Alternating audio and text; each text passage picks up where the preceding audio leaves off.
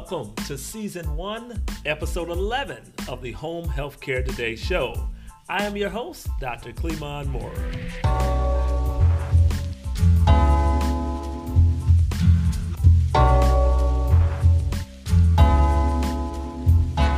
It's July. This particular month, we are going to focus on sarcoma awareness. I have the distinct honor and pleasure of having the former president of the Sarcoma Alliance for Research Collaboration organization as our guest today, Miss Denise Reinke. Denise, welcome to our show. Dr. Moorer, thank you so much for inviting me to be here and for shining a light on sarcoma, an uncommon disease that so needs some attention. Yes, so thank indeed. you. My pleasure. My pleasure, Denise. Uh, folks, are uh, for our listeners uh, of the podcast and viewers of our YouTube channels, webcast, let me share just a little insight on who Miss Denise Reinke is, right?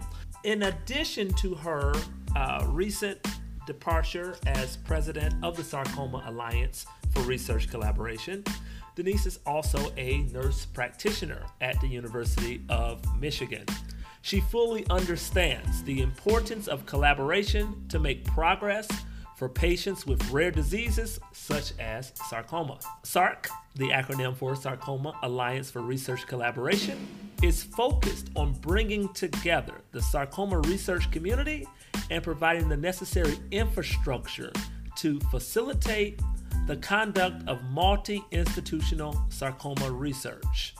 In addition to her previous role as president of SARC, she retains that appointment, 10% appointment with the University of Michigan, where she continues to work with Dr. Larry Baker in the care of patients with sarcoma. Uh, under Denise's direction, SARC provided required components in the implementation of multi center sarcoma research projects, having the infrastructure of effective engagement and coordination of a collaborative team was a key component to making progress collectively. Uh, with her experience and her team's research, they continue to provide resources available through SARC to ensure success of the overall team. Denise, please elaborate further. Tell the audience what is sarcoma and your passion for research in this field. Well, I think sarcoma is a type of cancer, and most of the time when people think about cancer, they think about carcinomas. Now, carcinomas are cancers that occur like in the skin or the tissue that lines the organs or within the organs of the body. And those are common diseases that we know, like breast cancer, colon cancer, lung cancer. But sarcoma is different in that it is a disease of the bones and the connective tissues that, that connect the bony structure. So, for example, like fat and muscle Yeah. and such. In those diseases, the sarcoma occurs in those tissues of the body. And what's unique, so cancers, carcinomas, tend to occur across the lifespan as we get older. So, the older we get, the more likely we are we're going to get a cancer. Yes. And we know that some of those cancers, also carcinomas, can be associated with lifestyle things such as smoking. Mm, Sarcoma is different in that it occurs across the lifespan. yes. Newborns can get sarcoma, little infants, young children, adolescents, young adults, middle aged, all the way up to octogenarians. So it crosses the whole span of, of life. So it's really quite different.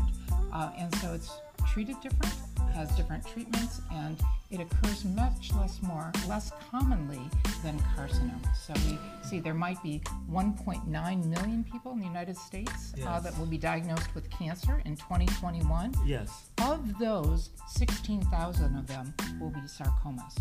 Okay, so with that small percentage, uh, Denise, it's fair to include sarcoma in a list of other rare diseases that also have a you know negative and adverse impact on individuals across their across their lifespan. So Denise, why is it so difficult, or what are some of the obstacles in terms of people getting resources or information or more knowledge about sarcoma and, and other rare diseases? Only think there are over 30 million people in the United States that have a rare disease. So collectively, that's ten- not so uncommon, like right? That's not eight so 10%. rare, Yeah, right? eight to 10% of our- and so of those 30 million people, there are 7,000 different types of diseases. Yes. So in and of itself, if you've got one of those 7,000 diseases, awareness of it, just even knowing that that is a possibility that you might have that disease, Yes. or when a doctor says to you, you have sarcoma, like, I've never even heard of that before. And so it's really raising awareness around some of these rare diseases, the impact of them, and so that people can be aware of maybe symptoms so that they can seek medical care when something like this comes up. So that's the one really big key. I think a second thing is access to good medical care. When you have an uncommon disease, sometimes it's hard to find an expert Yes. that will help, you know, get the right diagnosis, the right therapy. And so it might not always be within your local community that mm-hmm. there's somebody who has that expertise to really help you out.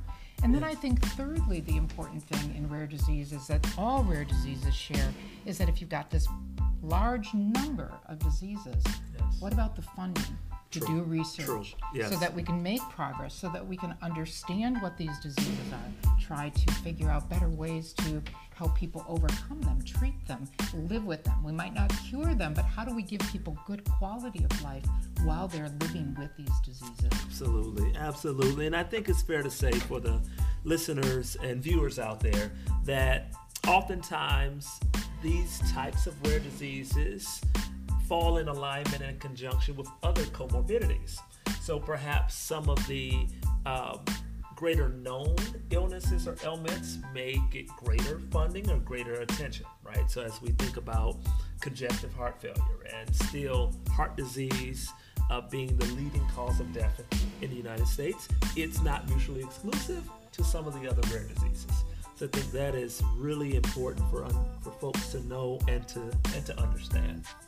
Yes. So as we you know hone in a little bit more though on this particular rare disease, uh, Denise, tell us more. Tell us a little bit more about SARC. You know, as former president and looking at your impressive clinical background, being a nurse practitioner for so many years, and then being a researcher, right? Um, tell us a little bit more about the history of SARC, right? Uh, some of the major accomplishments over the last couple of decades under your under your leadership, and what you view as the the vision of SARC. Well, you know, given the uh, rare nature of sarcoma, uh, SARC really came about as a brainchild of the research community, the academic research community, saying the only way we're going to make progress to help patients is to work together. We've got to really pool our knowledge, Yes. our understanding, mm-hmm. come together, and, and I've seen that happen. You bring smart people together, and they start sparking off each other, and the bit, yep. ideas get better and better. So they knew that they needed to pool their intellect, mm-hmm. they needed to pool their financial resources. What's the most important question that's going to get us to help these patients to have better outcomes, to have better quality of life, Yes. to live longer with these diseases? And ultimately, the goal of SARC was to to cure sarcoma. I mean, you gotta always have one of those big audacious goals, you know, like really the big the big one you're going for. And so, uh, but along the way, there are steps of progress, better understanding the biology of the disease, what drives these different subtypes of sarcoma. So sarcoma, as I said, was a one kind of bucket of diseases, but it's actually over a hundred different types. Yes. And so each one is a little bit different. So why is osteosarcoma of the bone different from leiomyosarcoma of the soft tissue? What's different about them? What you know, what drives them? What are the drivers and what do we know about them so that we can determine better treatments for individuals? So this really was the brainchild of why bring SARC together, Yes. bring the research community, and then most importantly also bring together the voice of the patient. In rare diseases, it's very important to hear from the patient perspective what is their journey with this disease? Yes. what is most important to them? What are you, you don't have big journal articles of hundreds of thousands of people because it's just a small group and so you really have to listen to patients and families who know about these diseases. So we came together to provide the infrastructure to do collaborative research. You could do the research on your own. God bless you. Go and do it. No. but if most of the time you needed to come together and i don't care where you were across the country we were trying to provide that infrastructure to make progress together. Great work, great work, Denise. And the the utility of all of the research, right, and the developments.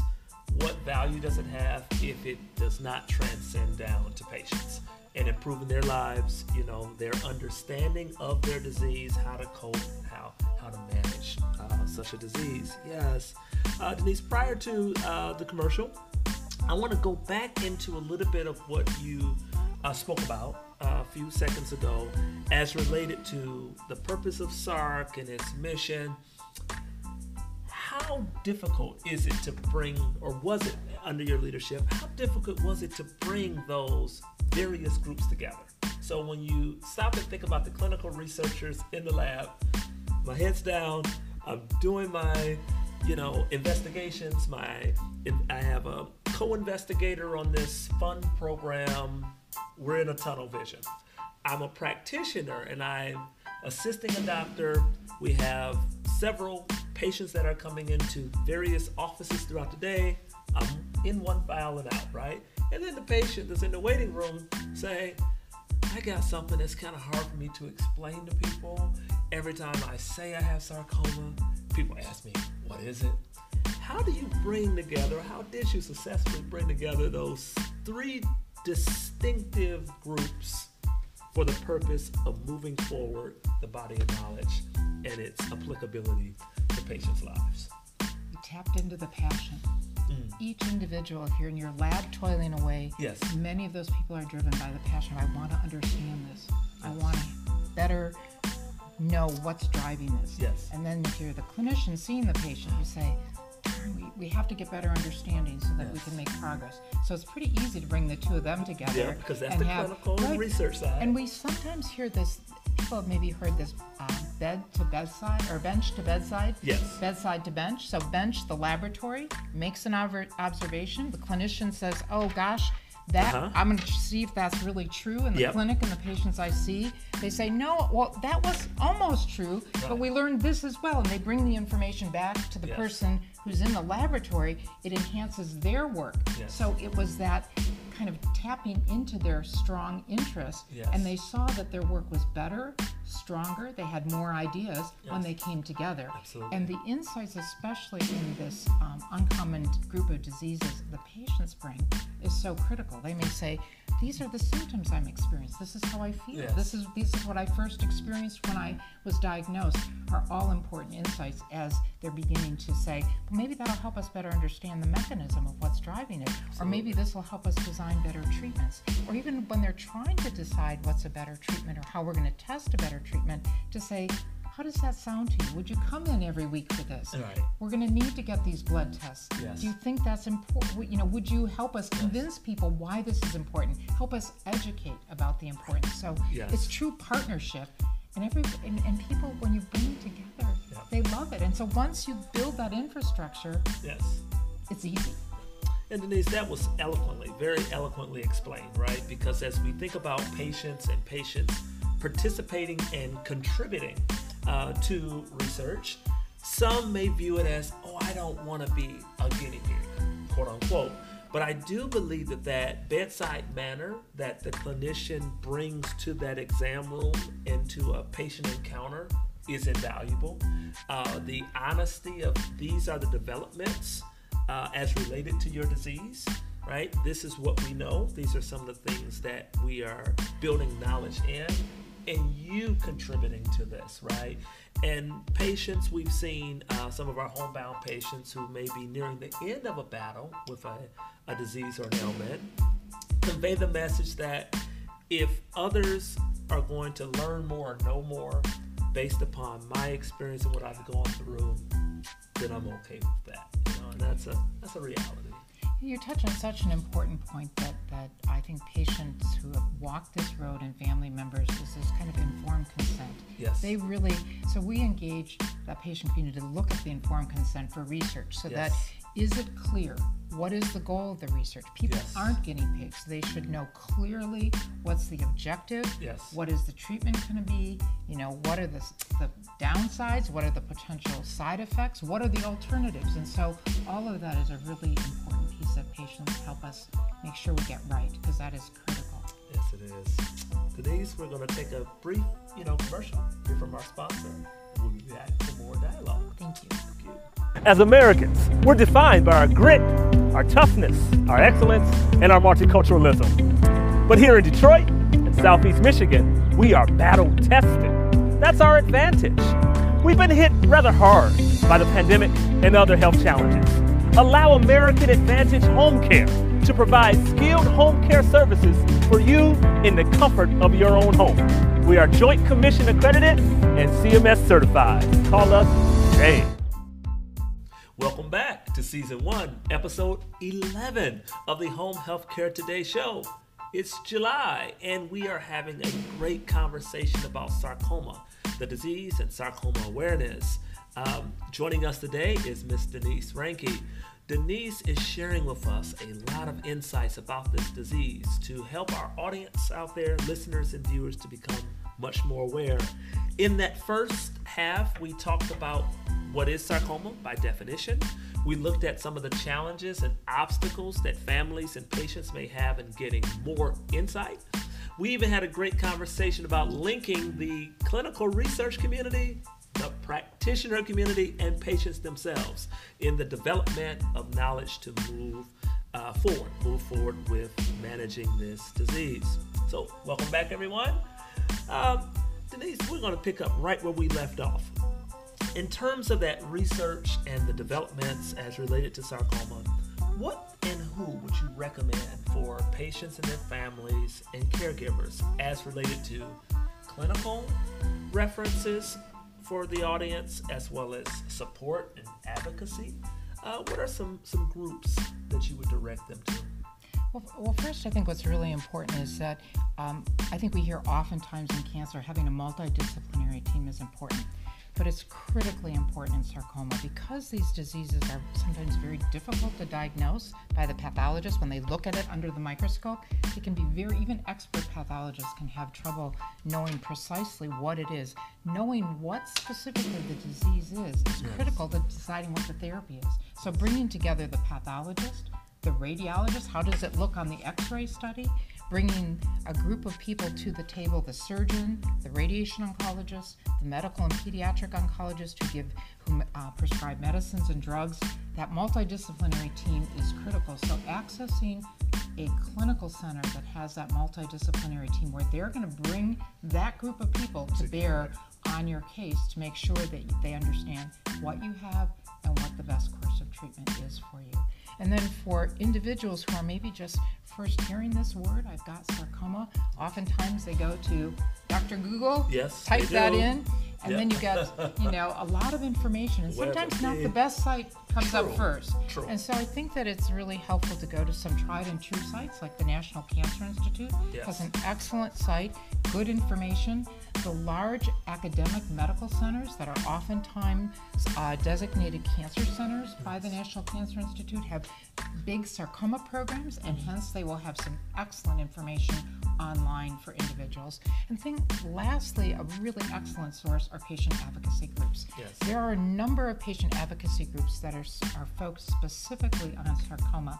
And in fact, within the last three years, I've helped bring together a group of those advocacy groups to form the Sarcoma Coalition. And we currently have 24 groups that have come together, and we've co located their information at one website. So if somebody's newly diagnosed, in fact, the logo is We're Here for You. You've been newly diagnosed and you're going, What do I, how do I find information? Yes. It lists these different groups, the different subtypes, what services they have available. Many of them will talk to people one on one, help them navigate the road. How do I find an expert? Where do I go? Even some will have, have um, stipends to help get you yes. to um, a, a, specialist for the diagnosis and treatment. So there, there are really some excellent resources out there uh, for patients. Absolutely, Denise. And that, and speaking of which, as we think about, um, and this is just a little more information, as related to a patient that is diagnosed with a terminal, uh, terminal disease, such as uh, sarcoma and the other uh, various cancers. Patients diagnosed with terminal diseases are in most cases eligible for Medicare and that's one of the um, sound bites that we like to uh, keep the audience informed of. Additionally, there's organizations out there like New Day Uh, New Day assists, you know, patients and their families with the financial strain, uh, oftentimes brought on by by cancer and the inability to work.